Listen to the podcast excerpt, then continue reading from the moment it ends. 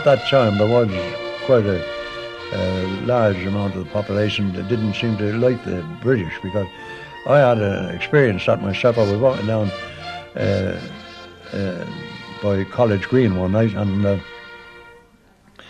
I noticed a two men and two women coming towards me and when they come right alongside me, the two women stepped over and spit on me because I was in uniform.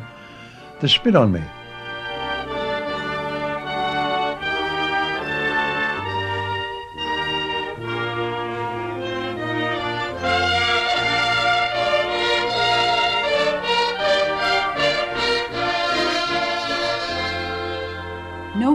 Welcome awaited the Irishmen returning home from fighting in the First World War, but for many of those joining the British Army, it had seemed the right thing to do.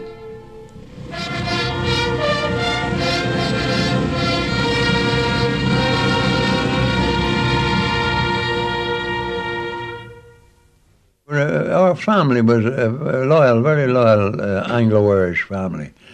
And you know, as I, my mind goes back to the years, the first thing I learned to read was a, a tapestry that was in the sitting room at home.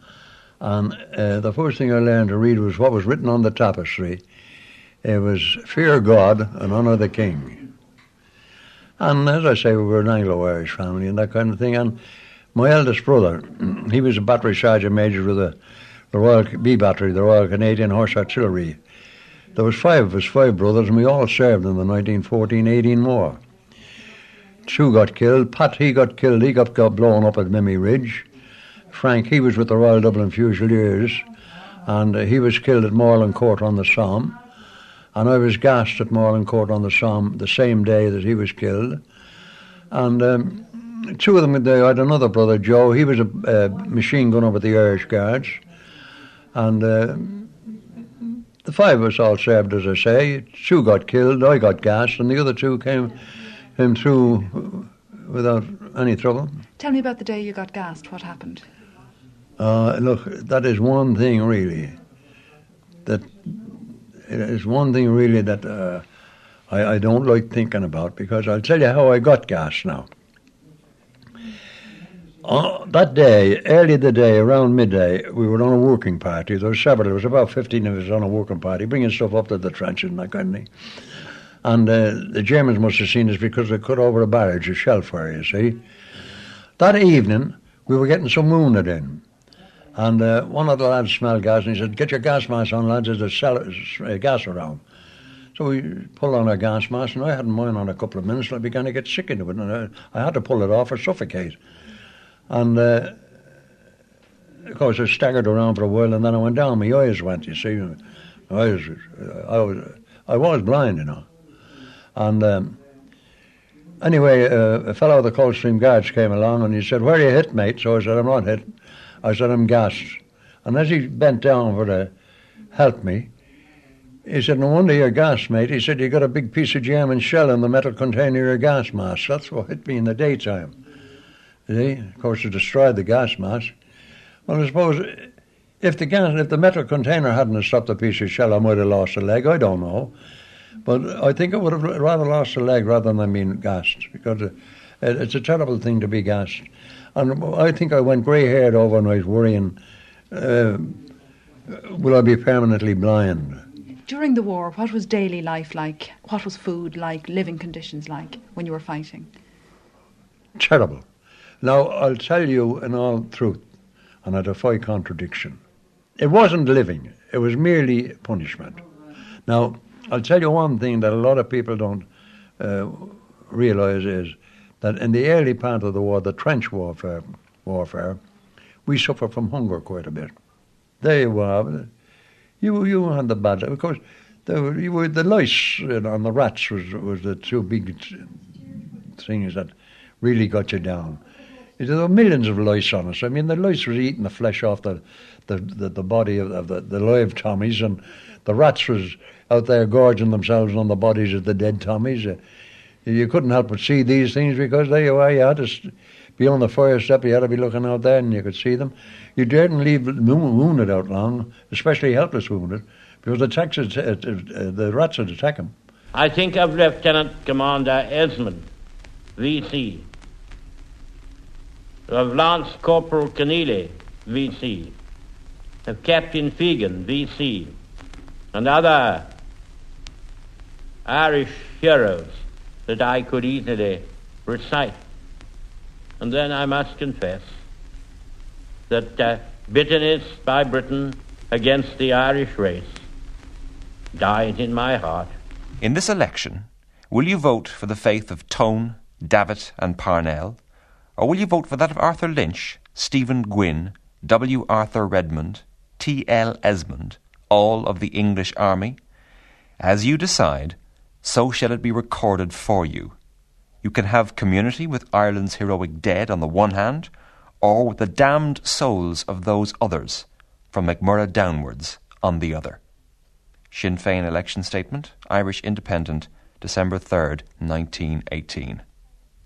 Condemned by Sinn Féin in 1918, praised by Winston Churchill on VE Day 1945, the Irish who fought in the British forces in the two world wars often found themselves the victims of political circumstance.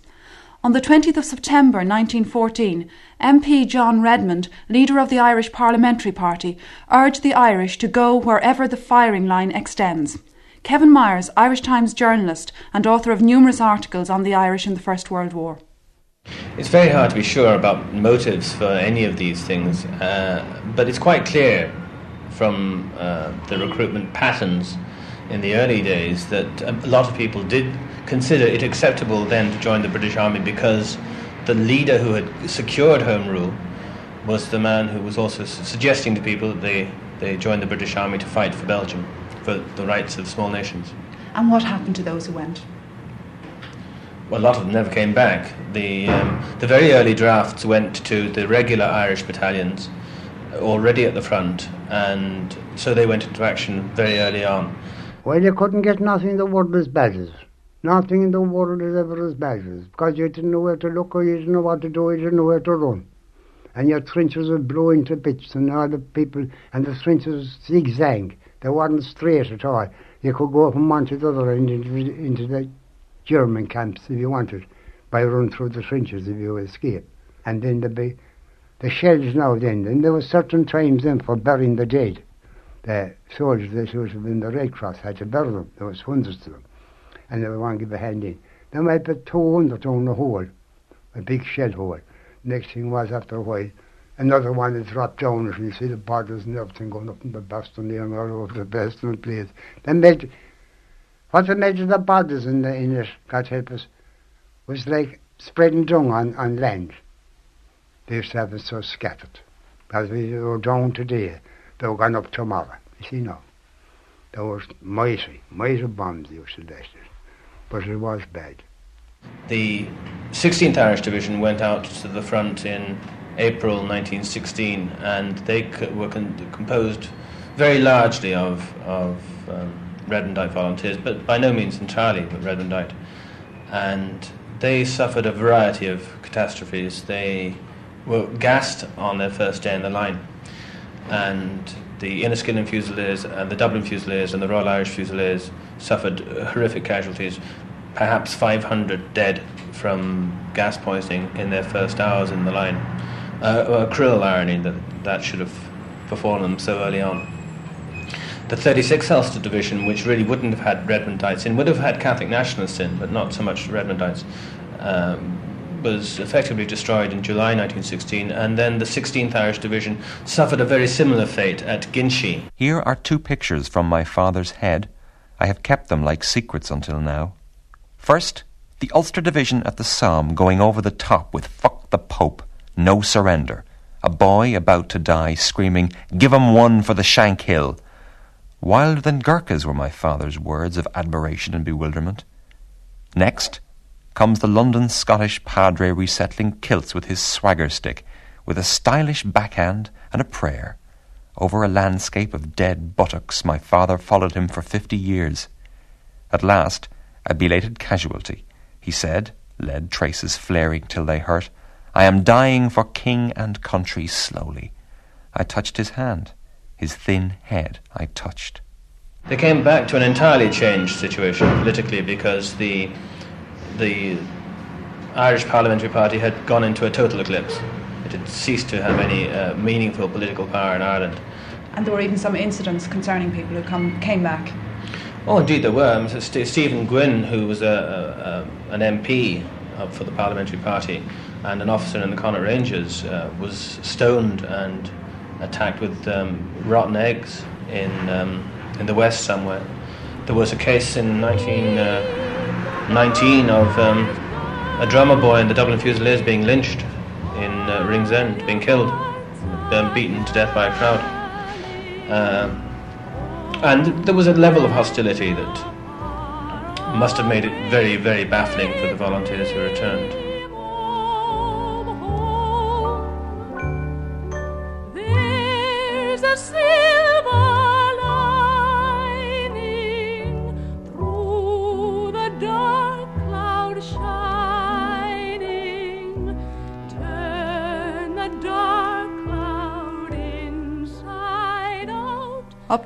2,000 Irishmen never made it home from the First World War.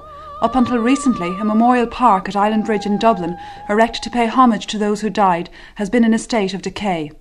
But it has now been restored by the National War Memorials Committee and the Office of Public Works. I visited the park with Campbell Heather of the War Memorials Committee. Well, it was set up to commemorate the, the 49,400 Irishmen who were killed in the First World War by a committee which was formed in 1919. The First meeting was held in the Vice Regal Lodge, which is now Áras an Uachtaráin, and um, committee was formed and money was collected from the 32 counties of Ireland to have an appropriate memorial. This memorial was designed and planned by Sir Edward Lutyens, RA. He is a, or was a very famous architect of the day. He designed New Delhi and a lot of memorial gardens and ordinary gardens all over the world. Here on this side we have the cross house. This is um, contains a cross which was erected on the Somme by the divisional pioneers of the 16th Irish Division. There are four houses, are there? Four houses, one for each province actually. And um, you've seen the cross house. Now we're approaching the book house. The book house is where the memorial books are kept. I just open the door now. If I can find the right key. There's so many key book houses, yes.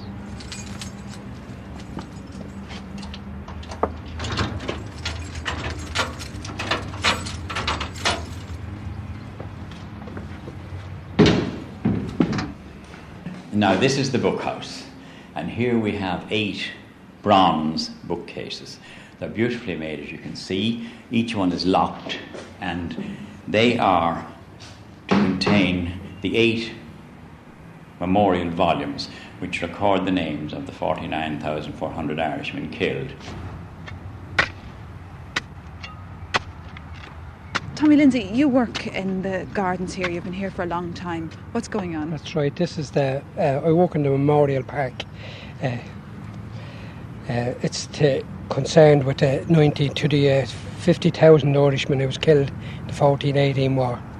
It's now being restored back to its actual design of when it was originally designed in the 1930s. The design of it was in the 1930s. We now have replaced all the yew hedge, which uh, we had to take away through age. Also, we have replaced 30,000 roses of various different types, and uh, the stonework has been restored also. Are you glad to see it in this state? Oh yes, yes, and the there's a, there is a very a, a lot of uh, local people who are very concerned about the restoring of the memorial park. What was it like when it was in a bad state? Was it upsetting for you? Well, it was very depressing to look at it being in such a state. Um, we, uh, naturally enough, the stonework being so valuable, and uh, the design of the stonework, of course, uh, one of the best world's architects, Lutyens, was was uh, the designer of this place, who had part in ha- hand of various big projects all over the world. He also uh, had part in hand in Liverpool Cathedral. So naturally enough, to look at the design of the stonework, it's very depressing to see it, to be see it run down. So now that we have seen it a lot of the stonework being redressed, the book rooms being refurbished. It's uh, it's a pleasure to look at it. And a pleasure being to work here. replaced and a pleasure to work here. Uni, you're trying to restore the gardens here along Lutyens' lines. What kind of a challenge does that pose? Well, um, the initial problem was, in fact, that uh, there was no original layout and design for some of the planting, particularly the roses. And uh, we've had to work back from initial uh, sale receipts back. Um, also, the problem we had the problem of actually finding some of the old varieties of the roses, and uh, we've had to replace with some modern close approximations. We hope in the future, in fact, to replace entirely uh, the old roses. Um, a lot of the original plant, even the cherries, had long since died out, and uh, we had the same problem. We had to replace them all. We've replaced all the cherries. Um, nearly 80 went in this year, and about three and a half thousand roses have been planted. Also, we've uh, replaced the yew hedge, which was originally in position, and uh, that entailed about 1,500 plants going in. So we're well on our way now to uh, really having the place back to looking its former glory. And you're head gardener here. Yes, that's right. Uh, myself and uh, Tommy and a Pat and Eamon, and between the four of us, we look after about 20 acres of land here. This is a national park. It's, it's owned by the people of Dublin and controlled by the Board of Works. It was granted by President Cosgrave to the Memorial Committee to erect the memorial, but the actual park is the property of the citizens of Dublin. We, we have um, 36 seats in Lutyens' original plan. You can see them around on the book houses there. They have all been restored, but we also put to hope, a lot, hope to put a lot more seats around the park that people can sit in. And perhaps think occasionally about those who died in the wars. Yes, that's what it's all about. It is a memorial to all those Irishmen who died in the First World War.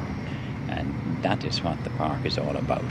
And that is why the um, Memorial Committee, are, are, they were intent on restoring it and bringing it back as a mark of appreciation to these terrible slaughter that happened in the First World War. So here, while the mad guns curse overhead, and tired men sigh with mud for couch and floor, know that we fools, now with the foolish dead, died not for flag, nor king, nor emperor, but for a dream born in a herdsman's shed, and for the secret scripture of the poor. Yet, until a short time ago, there was hope. But now hope is gone, and the people of Europe are plunged once more into the misery and anguish of war. Noting the march of events, your government decided its policy early last spring and announced its decision to you and to the world. We resolved that the aim of our policy would be to keep our people out of the war. As I said in the Dáil, with our history, with our experience of the last war, and with a part of our country still unjustly severed from us, we felt that no other decision and no other policy was possible. The outbreak of World War II and Taoiseach Eamon de Valera announcing that Ireland would remain neutral. Yet many, many Irish people still joined the British forces. Kevin Myers. And there's no question that large numbers of people that I've met and I've heard of, uh, working class Dubliners in particular, joined up because uh, they could get more money in the British Army or the Royal Navy than they could uh, staying at home. But you can identify two other main sources of recruitment. Those um, men who joined up, and women who joined up because the, of the traditional family involvement.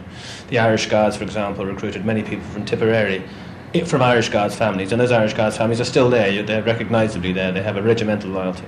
And then there are those other people who joined up to oppose Nazism, and they are a sta- substantial proportion. There's no denying that. That many Irish people did join up because they felt that the first line of Ireland's defence was in the British Army. I, I was glad to be in a situation that allowed me to make some contribution to stop the terror of Nazism, which by then we had known, and I had come to know, was a very dangerous thing in any country. But I still uh, had my mind made up that if anything happened to my own country, Ireland, if it were invaded by either Germany or England or Britain, I would know what I would do. I would just leave and go home. Going out those nights, did you ever feel scared? Oh God, yes. oh yes, yes. I mean, you don't do these things without feeling sad. But again, I I think I've always been practical. We were issued with tin hats. Well, I never wore my tin hat. I always sat on it, on the basis that anti-aircraft fire came up from below, and protection of the vital parts was on this my head. But we had been hit once or twice in in in in, in, in fairly precarious situations, but the I think my belief in the good God was never put to the test as much. I did believe in him, I can admit it now, and I believed totally too, oddly enough, in the intercession of Our Lady, to whom I prayed very much in times of stress. I know that I shall meet my fate somewhere among the clouds above. Those that I fight I do not hate, those that I guard I do not love. My country is Kiltartan cross, my countrymen Kiltartans poor.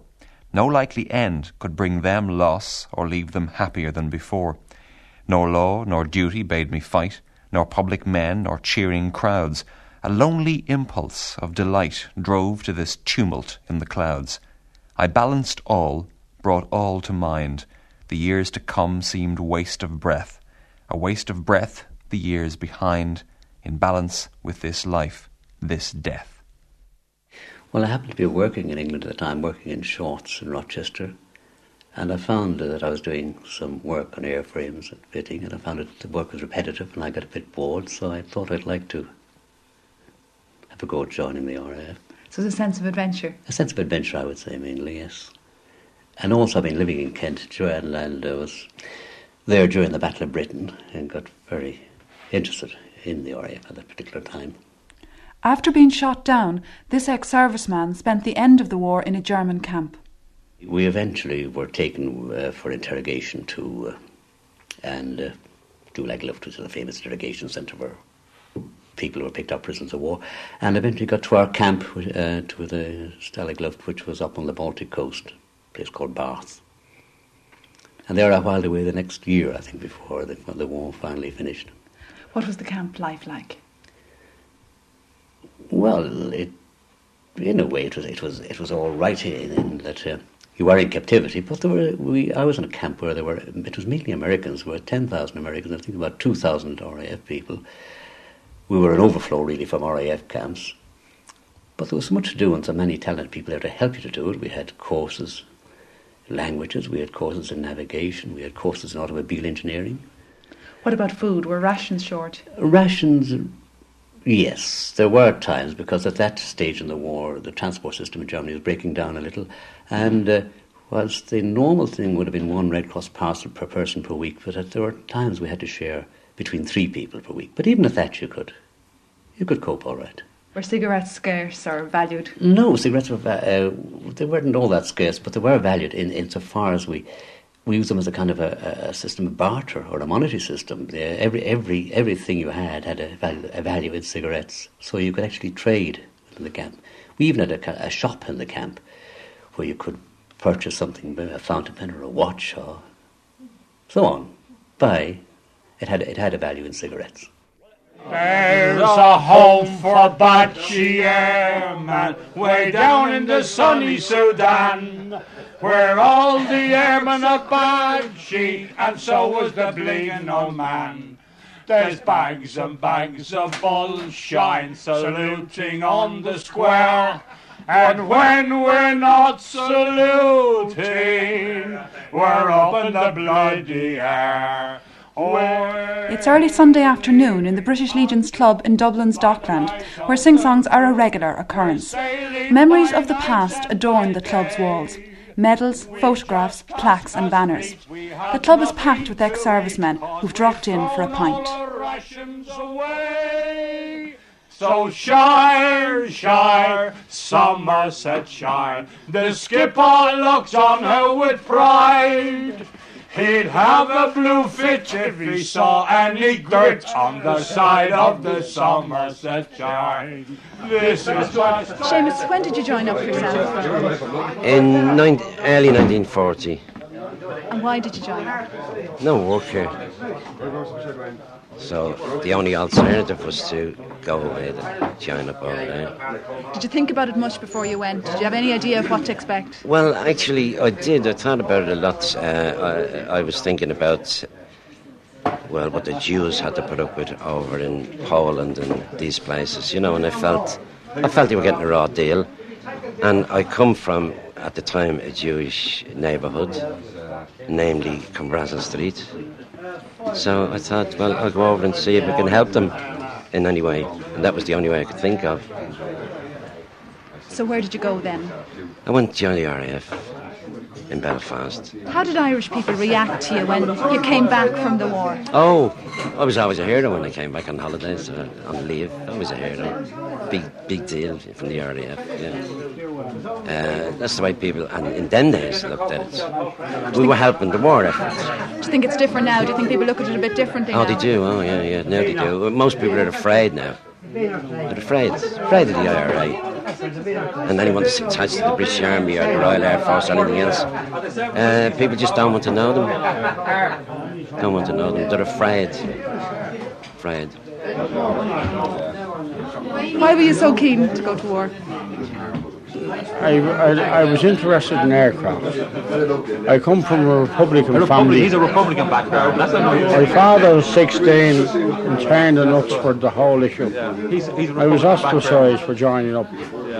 By your own family? Yes. And I wear, I wear my tie with pride, love. And how did your family react when you told them what you were doing? Oh, I scarp her, the blue. Mother never gave me. Even a, a joint, she said, you took the Saxon shilling. And that was it. Never left me a penny, doesn't matter. Do you still have no contact with your family, or? Oh, I'd see, well, two of my dear sisters died. And uh, anytime we'd meet your brothers, oh, that's the fellow that took the Saxon shilling. I felt there was a, a, a, an urge to be do, to do to do something like uh, not so much to help the British as to uh, for Ireland to do something for the, the people of Ireland to do something In the war. in the war. The people of Ireland. My father, of course, was was a was a, a, a an, an ex an ex World War soldier himself. Incidentally, there was a very high proportion of uh, Irish Christian bro- secondary school boys in, in the Royal Air Force. I served with three of them in, in, in, in the Far East myself, not on the same squadron, but, on- in the Far East, and uh, they were all they were all uh, secondary school boys who had come out with their with their leaving certificate, and uh, 80 and 80 and a half, and, and uh, there was definitely no future for them in, in, in wartime Ireland.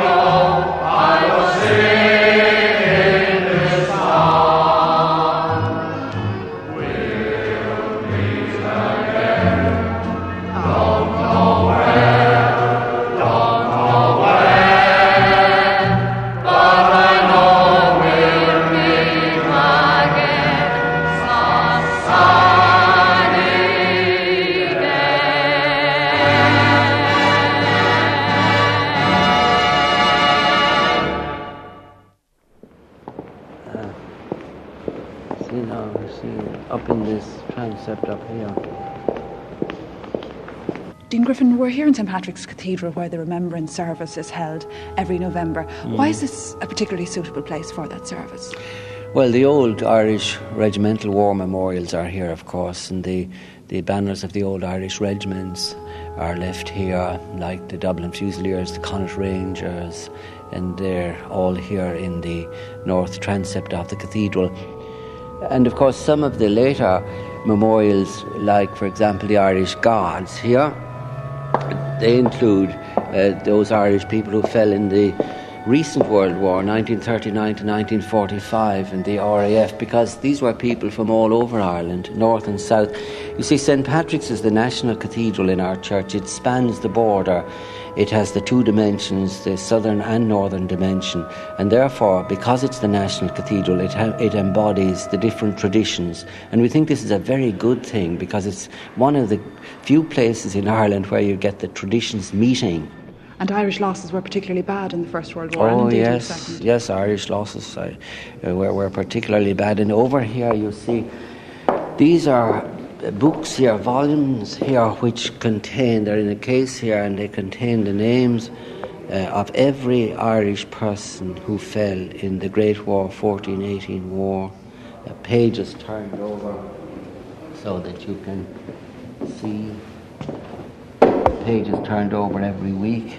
You can pick out there, they all are, for example, um, Joseph Dodd, regimental number 9465, rifleman, 1st Royal Irish Rifles, killed in action, France, November the 16th, 1914, born in Dublin. Every Irishman that fell in 1418 war, his name is recorded here in these volumes of books. The descendants of these people who died very often come in and look at them, and they value them as, uh, in a rather family way, they're part of the family record and memorial, not just a memorial in St. Patrick's, but indeed something of deep significance to the family. The grandfather died, he was in that regiment. There is the banner of the regiment, there is the memorial of the regiment. And so they have a, a deep sort of personal feeling towards the memorial That somebody remembers. that somebody remember. And on Remembrance Sunday, apart from the wreaths laid here by the various organisations and embassies, which um, festoon all these memorials, all the embassies, uh, most of the embassies lay wreaths and, and organisations. There are the little private touches where, you know, a small wreath is laid in memory of Frank. Uh, from a family, from a family, as well as the official wreaths, which is very touching that these memorials have a particular family and personal significance for so many people. Colonel Brian Clark, chairman of the British Legion in Ireland. Well, of course, um, for many years there used to be a remembrance service at Islandbridge. Uh, but after 1969, uh, we decided we should um, be uh, a little bit uh, quieter in our remembrance, so to speak. And we're very happy when um, uh, Dean Victor Griffin uh, allowed us to have the, what is now the annual service in St Patrick's Cathedral. Uh, subsequently, um, the uh, Defence Forces were represented at one of the services, I forget, five years ago, perhaps it is now, uh, and there was some uh, argument about it afterwards. As a result of that, there is now a truly national day of commemoration held in July, uh, which commemorates the Irish men who've fallen in whatever cause. And uh, the last two years, I've been invited to take a group, a small group from the Royal British Legion. But of course, I've no doubt that uh, services like Bail na will go on, and similarly, we would um, see the service in St Patrick's Cathedral going on in parallel.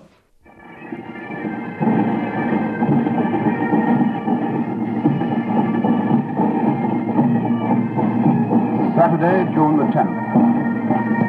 The official birthday of Her Majesty Queen Elizabeth II of England. The day on which Her Majesty's forces all over the world pay homage to their sovereign. Here in Tripoli, the parade ground is bright with color. To our left is the saluting dais, and to our right, drawn up in open order, is the 1st Battalion of the Royal Irish Fusiliers. Just below us is the regiment. The 1st Battalion of the Royal Irish Fusiliers trooping the colours in Tripoli in 1961. Colonel Clark defends the dual loyalties of those Irishmen who, like himself, take part in such ceremonies. Well, of course, you have to realise that um, every British serviceman, from wherever he may have come, uh, took a, an oath of allegiance to the Crown. You also have the fact that there are two main traditions on this island, and whilst it might be difficult for some people to realise it, uh, it is possible to consider oneself an Irishman and yet still uh, have that uh, uh, connection with uh, the British forces. It was Dr. Garret FitzGerald's government that made provision for just one year for full army representation at the Remembrance Day service and St Patrick's Cathedral. But the gesture caused an enormous political row, and it never happened again. Well, our concern was to bring together the different traditions in this island. Um, since the War of Independence, there's been a predominant nationalist tradition which goes back to that war until 1916. Uh, but first of all, um, one has to recall that when the First War broke out, the vast majority of Irish people endorsed the decision of the Parliamentary Party to um, join in uh, and support the Allies, and uh, vast numbers of Irish people joined the British forces, many times more than ever became involved in the national movement. Um, that subsequently uh, was overtaken by events. But it's also the case that in the last World War, uh, a large number of Irish people, with the agreement of the government of the day, which made no attempt to inhibit um, that movement, um, took part in that conflict also uh, against uh, Nazism. And um, they too deserve an honourable place in the history and records of our country. Some of them have said to me that since the Northern Troubles re-erupted in the late 1960s, that they have found their situation that bit more sensitive, that they found it difficult to have their marches to celebrate the fact that they were in the British forces. Would you think that's valid perception on there? I think that may well be true, yes.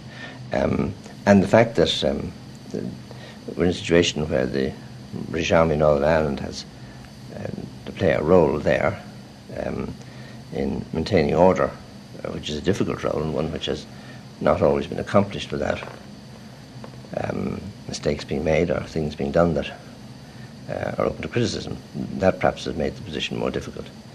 Do you think we as a people have shut out that whole particular strain in our history, or do you think it's just a limited number of people who refuse to recognise that so many people, Irish people, fought in the world wars? No, I think it's fairly general. I, I, I don't think the majority of people are um, divisive about it or, or bigoted or hostile. Uh, that's not the case. But it is true that um, after the First World War, one political tradition replaced another, if you like, or um, displaced one that had been acceptable to most Irish people previously, and perhaps in some curious way, some sense of guilt has meant that people have tended to blot that out and to forget that there was, in fact, the position of the majority of Irish people. Um, uh, I think it's right to remind ourselves of that, uh, and that we don't attempt to rewrite history and to pretend that things were different from what they were. And it, it is difficult for people um, to accept the complexity of our history. It's always much easier to have a simple myth and to stick to it. And we have, of course, invented a whole series of myths uh, in relation to our nationalism. Uh, and uh, if, if those myths are challenged in any way, people get very upset. And that's understandable. It's easier to go through life if you have a simple thesis to hang on to.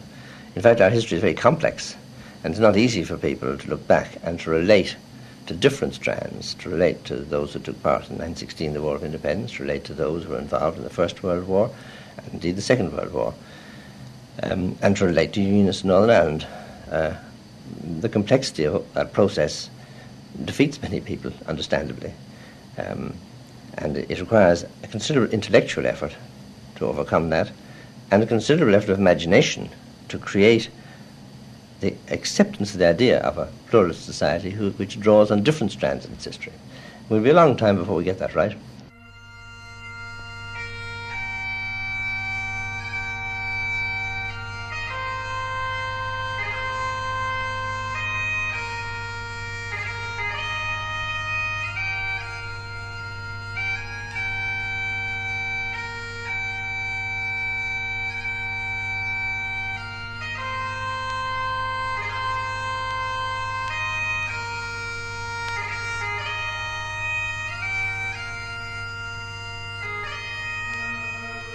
In Memoriam, Francis Ledwidge, killed in France, 31st of July 1917.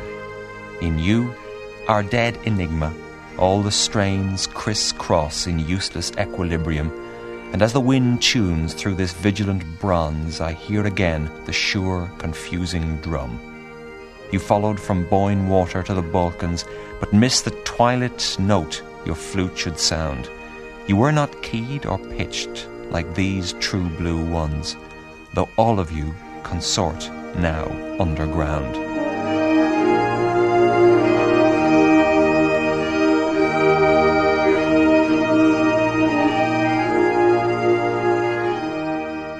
The following war veterans contributed to this documentary Jack Campbell, Jack King, Kevin Gibney, Don Harkin, Pat Dolan, and Seamus Cahill.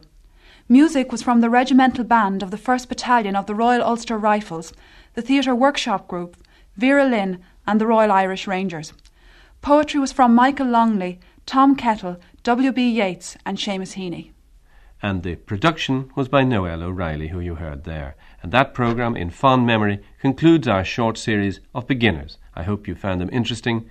Thanks, I suppose I should say, to Gay for the use of the hall, and from me, for now, thank you and goodbye.